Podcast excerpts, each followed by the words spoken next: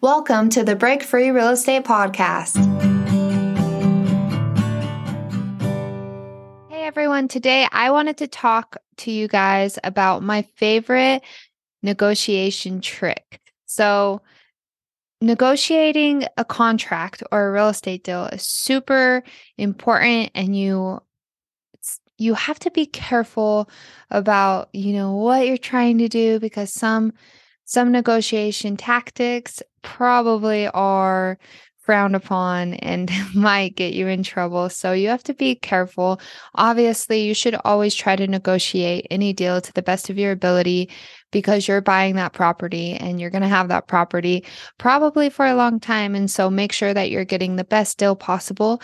If you do have a real estate agent, then that real estate agent should be doing most of the heavy lifting for you when it comes to negotiating. However, you are the person who decides what price you offer, you know, what your deal breakers are, maybe what um what contingencies you might need from the seller what seller whether it's concessions, maybe you need them to pay for your closing costs or maybe you need um them to fix some things before you take the property over. Those are all your decisions. Your real estate agent is there to guide you and you need to be the one who is really strict about what you want because you're the only one it really affects. Um, when I'm working with my real estate clients, I really try to give them advice and show them all the different options. And ultimately, it's up to them how much they want to negotiate. When I'm doing my own deals, I am definitely negotiating in every little like faucet that I can. I I want to make sure that I'm getting the best deal possible. So that all, that being said, um, there's many different points of a contract you can negotiate. The biggest one is obviously the very beginning of the deal when you're sending over that first offer you can really get a feel for how low that seller is willing to go then after your due diligence so you have an inspector go in that is my favorite time to, to negotiate. And that's what I'm going to share with you guys today how to renegotiate after you get that first inspection. So I have an inspector go in, they give me a detailed list of everything that's wrong with the property. And then what I do is I simply copy and paste everything that's wrong with the po- property in an email with prices of how much each thing is going to cost and then a total at the bottom. And then i ask the seller to um, credit that amount to closing or take it off the purchase price whatever one um, works best for you. If you want to have to bring less cash to to the table and the seller isn't already paying your closing costs then um, closing costs would be a great option if you if the amount of the repairs that you're asking for is more than your closing costs are going to be, or um, the seller's already paying seller concessions, and you'll want to reduce the total price of the house. So, again, I get that first inspection.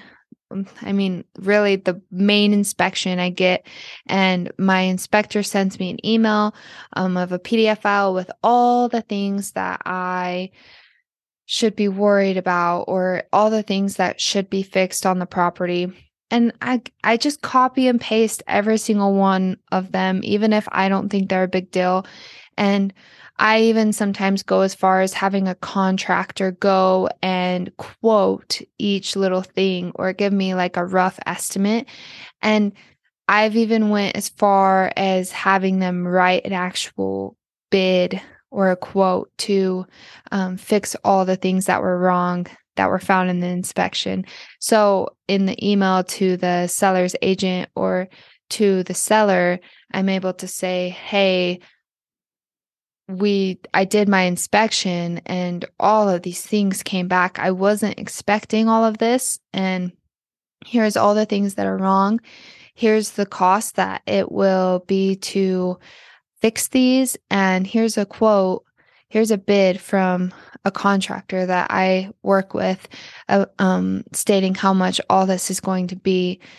If we can take this amount off of the purchase price, that would be great. and I'll send the official um, addendum or counter, whatever you, you whatever you call it. Um, I'll send the official addendum over, and most of the time they accept it because I did my um homework and I got like the prices and the bid and the inspection and I'm explaining why this price needs to be reduced instead of just saying, "Hey, I got the inspection back. A lot needs to be fixed. I need 5,000 off the closing costs."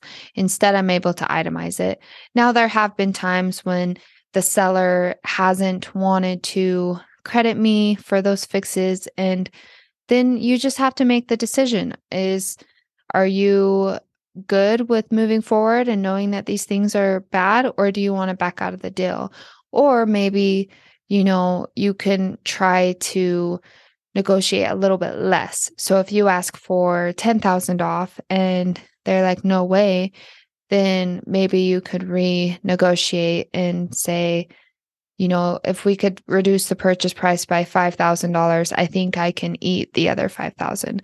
And so that's also a possibility, but it's not always going to work. Um, but regardless, it, even if it doesn't and you still buy the property, it's really good to know all the things that are wrong and how much it costs to fix them. So, worst case scenario, you'll have enough knowledge. Best case scenario, you'll be able to get those costs covered by the seller and have a brand new home that you're not going to have to do any repairs to anytime soon. That's it for today. For more daily investing tips and real estate secrets, don't forget to visit breakfreerealestate.com and make sure to like, subscribe, and share our podcast. We will see you tomorrow.